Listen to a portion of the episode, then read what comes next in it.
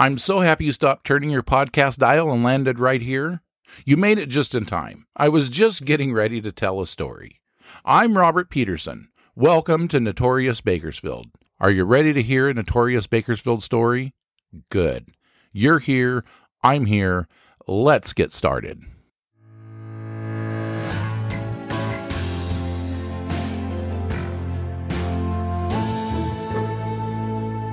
For this episode of Notorious Bakersfield, some of you might be old enough to remember the tragedy that happened here in the summer of 1992. The Rosedale neighborhood where this tragedy happened hasn't changed too terribly much since 1992. Besides the more mature landscaping in the yards along Palm Avenue, the homes look remarkably the same, and for the most part, the residents still maintain their properties like they did back then. Like today, this neighborhood just doesn't seem like the type of neighborhood where a tragedy of this magnitude would happen. A home invasion where three members of one family were brutally murdered by one man with a very dark and secret past. Welcome to the sixth episode of Notorious Bakersfield Rampage in Rosedale. Ken and Cynthia Volpe were raising their two kids, Keith, age 13, and Andrea, age 9, in this upper middle class neighborhood that runs along Palm Avenue in the Rosedale area of Bakersfield. Both had government jobs, Ken with the Bureau of Land Management, and Cynthia with the Kern County Health Department as an environmental health inspector. On July 28, 1991, while working at her job, Cynthia Volpe encountered Robert Lizelle Courtney, a landlord with derelict rental properties scattered throughout both Kern County and Los Angeles County. Robert Courtney was the epitome of a slumlord. His quick temper and fits of rage were well known to his tenants. While Cynthia inspected one of Robert Courtney's South Union rental properties, she discovered an issue with the property's sewage system and was going to issue Courtney a citation. She went to her vehicle to get a business card to give to the slumlord. Enraged that Cynthia would issue him a citation, Courtney pulled Cynthia from her car by her hair and began beating her. Cynthia was no match to the 230 pound man. He slammed her against her car. She dropped to the ground. He continued to kick her while he screamed, quote, You ruin people's lives and I'm going to ruin yours. Government employees should be treated like street whores, unquote. The assault lasted five minutes. Courtney only stopped the beating because his victim pretended to be unconscious. Her nose was broken, her jaw was dislocated, and her eyes were quickly swelling shut. Robert Courtney was arrested, but was only briefly jailed. Because his criminal record only showed minor or misdemeanor offenses, his bail was set at $7,500, an amount the slumlord had no problem raising. His personal residence on Newt Street was as neglected as his rental properties. The grass was overgrown, the pool was a swamp, and there were broken out windows, a stark contrast to the rest of the neighborhood. According to neighbors, Courtney wasn't very friendly and rarely interacted with them. One neighbor even described him as a menace. Before moving to Bakersfield in 1988, Courtney worked as an electrician, and everything indicates that he was able to acquire his vast real estate portfolio by being frugal with his money. Two months after the attack, Cynthia sued Courtney in civil court for $3 million. According to a friend of Cynthia's, Courtney tried to settle the case, but Cynthia refused. According to this same friend, Cynthia was very afraid of her attacker. She had every reason to be fearful. She'd experienced his brutality firsthand. She said she wanted him, quote, locked up and broke, unquote. It took over a year for the criminal case to wind its way through the judicial system before it went to trial. Cynthia's parents, Edwin and Betty Reed traveled from Arizona to Bakersfield in their RV to support their daughter and family during the trial.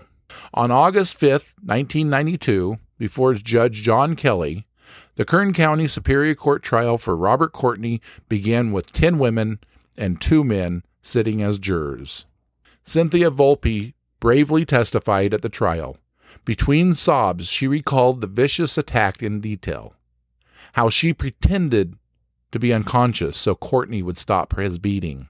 Courtney's defense attorney argued that his client was acting in self defense, that it was Cynthia Volpe who was the instigator and agitator. Late in the afternoon on August 14th, both the prosecution and defense rested, and the jury was given the case to deliberate. They began the, their deliberations for about an hour before being dismissed for the weekend. The jurors returned Monday, August 17th, and continued their deliberations throughout the day. But by late that afternoon, the jury foreman informed the judge that they were deadlocked. Did Robert Courtney's attorney's argument that Cynthia was the actual instigator and aggressor in the altercation, a beating that left her with a broken nose, her jaw was dislocated, could that claim have resonated with at least one of the jurors? It appears it may have. Judge Kelly ordered the jury back to court Tuesday morning to resume their deliberations and hopefully overcome any disagreements. The next day, Tuesday, August 18th, seemed like Bakersfield was going to experience a typical hot summer day. Temperatures were forecast to reach 108 degrees. The sun was just beginning to rise over Bakersfield. Inside the Volpe home, Everything seemed typical for that early hour. Ken and Cynthia were in their bedroom. Their kids, Keith and Andrea, were each in their rooms. Cynthia's mom, Betty, was sleeping with Andrea in her bed. Cynthia's dad, Edwin, was asleep in the RV parked in the driveway. Everything seemed normal and typical and quiet until blasts of gunfire woke everyone inside the house. An intruder had broken into the family's home through an unlocked back door. He made his way to the hallway. The first bedroom he came to was nine year old Andrea's. The intruder fired his weapon and struck Betty Reed. Hearing the commotion, Ken Volpe rushed out to the hallway to investigate and encountered the armed intruder. They struggled there. Ken was shot as he ran down the hallway to escape. He made it out of the house through the same door the intruder used to enter. Ken collapsed on the back patio. The intruder then went straight to the master bedroom to where Cynthia Volpe was frantically calling 911. While she was on the phone to the operator, she was also trying to crawl under the bed for refuge. The intruder stood over her and fired four rounds into her body, execution style. The intruder exited the house the same way he entered. As he passed the gravely injured Ken Volpe on the ground on the patio, he fired one more bullet into his body. Cynthia Volpe's 911 call was logged at 6:25 a.m. The first Kern County Sheriff's deputy arrived at the Volpe residence at 6:33 a.m. Deputies secured the scene at 6:42 a.m. Cynthia Volpe, 38, and her husband Kenneth Volpe, 39, died at the scene. Cynthia's mother, Betty Reed, 62, died at 7:45 a.m. at Mercy Hospital. Cynthia's father, Edwin Reed, and the Volpe's two children were physically unharmed. Early into the investigation, evidence pointed to the most obvious culprit, Robert Courtney. Witnesses identified his light green 1973 Lincoln Continental speeding away from the crime scene. Ultimately, investigators determined that Robert Courtney had fired 25 rounds during his attack at the Volpe family residence. When the jurors returned to the courthouse in downtown Bakersfield to begin their deliberations for the day, Judge Kelly informed them of the tragedy that had taken place earlier that morning and declared a mistrial. Bakersfield was on edge from the tragedy in Rosedale, and investigators were in a race to find the suspect. Law enforcement agencies across California were notified. Courtney's picture and car description were given to media outlets throughout the state. Nobody knew Courtney's whereabouts until about 27 hours after the triple murders. At 9:12 a.m. Thursday, August 19th, a clerk at a convenience store in Lamont a small town about 30 miles southeast of Bakersfield, called 911 to report that the accused murderer was at the gas station filling his car. Deputies were dispatched to the store. The first patrol car was easily spotted by Courtney. He shot at the deputy as he pulled out of the parking lot and onto Main Street. He headed north on Weedpatch Highway with the deputy following. Courtney was prepared for a gun battle. He had amassed a stockpile of ammunition, was armed with a MAC 10 and Uzi like semi automatic weapon, and two handguns. He'd fortified the inside of the trunk of his car with bundles of old newspapers and phone books to absorb bullets. He was wearing a Kevlar vest and a military style helmet. The single sheriff's patrol car was that initiated the pursuit was quickly joined by more cars from both the Kern County Sheriff's Office and the California Highway Patrol. They pursued Courtney north towards Bakersfield. When the pursuit reached Highway 58, Courtney entered the freeway going eastbound toward Tehachapi. To create a traffic jam on the freeway, Courtney tried shooting out the tires of a semi. That tactic failed. Courtney continued to exchange gunfire with pursuing police. Weaving through moderate free- freeway traffic, he continued to shoot through the broken out rear window of his car. The sheriff's SWAT team was dispatched to Broom Road overpass near Tehachapi, but Courtney made a U turn near Caliente and was heading westbound, back towards Bakersfield. The gun battle continued as the pursuit wore on. Officers were able to shoot out two of Lincoln's tires, and Courtney was forced to so- stop in the center median about a mile west of General Beale Road. More gunfire was exchanged as Courtney exited his vehicle to retrieve something from the trunk of his car and returned to the driver's seat. The gunfire coming from the suspect's vehicle abruptly ended, and fire began to engulf it. Ammunition inside started exploding. Police carefully and methodically advanced on the killer's burning vehicle. Once they safely reached the suspect, they pulled his lifeless body away from the fire. It was later determined that the 48 year old murderer died from a self inflicted gunshot wound.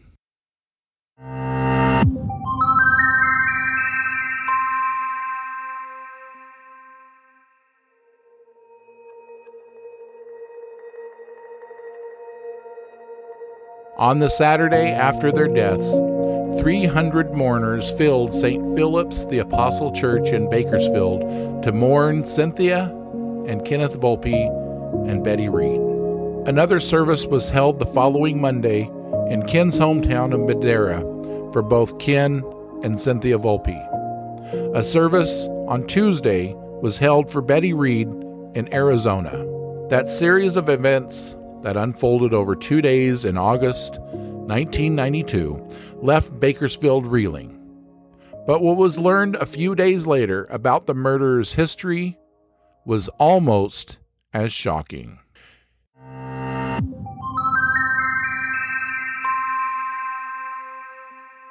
In 1958, 13 year old Robert Courtney was living in Anchorage, Alaska. He was living with his family, his mother was Winona, known as Winnie to her family and friends. His father, Jesse Courtney Sr., a prominent Anchorage steel metal contractor.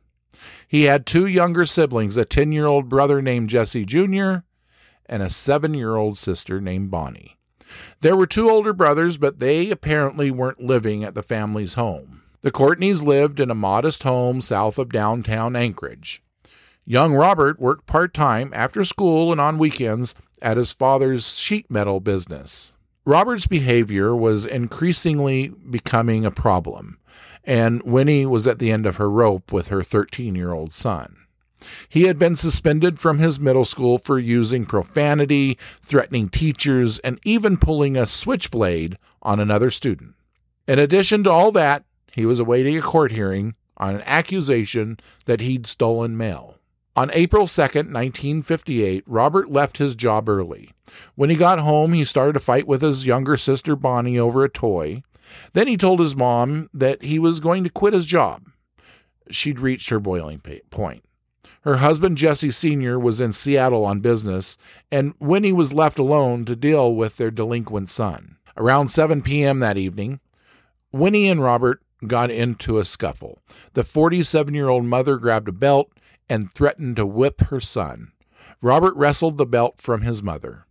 Then he handed it back to her and dared her to whip him.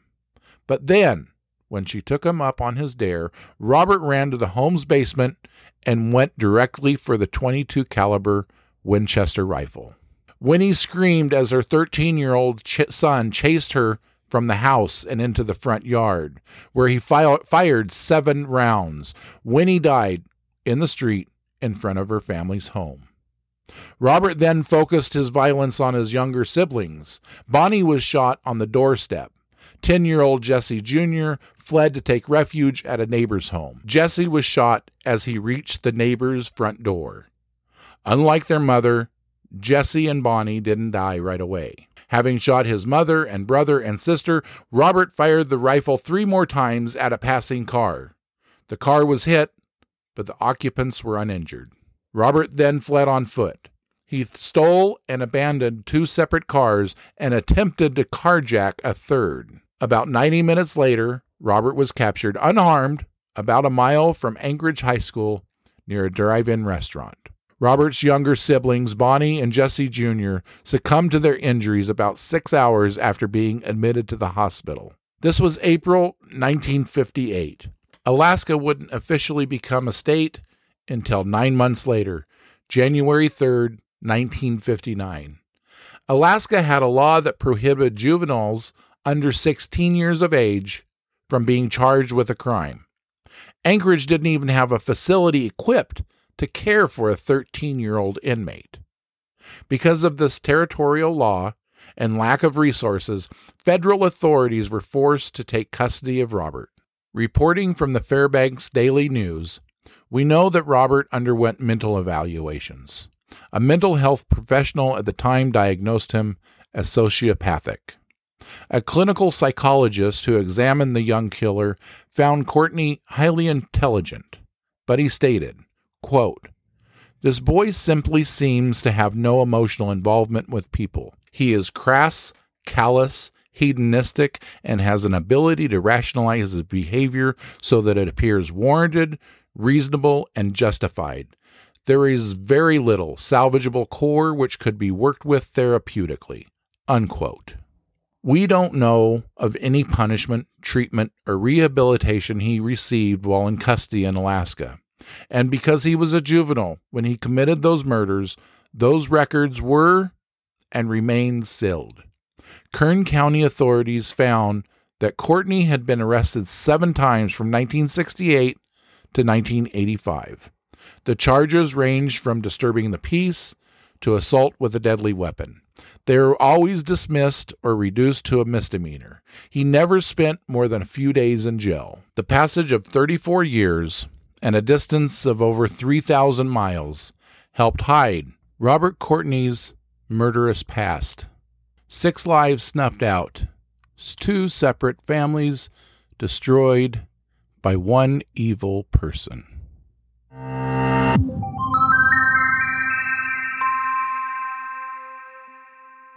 Resources used for this story were the Bakersfield Californian, the Fresno Bee, the Modesto Bee, the Associated Press, the Los Angeles Times, United Press International, the McClatchy News Service, and the Fairbanks Daily News Miner.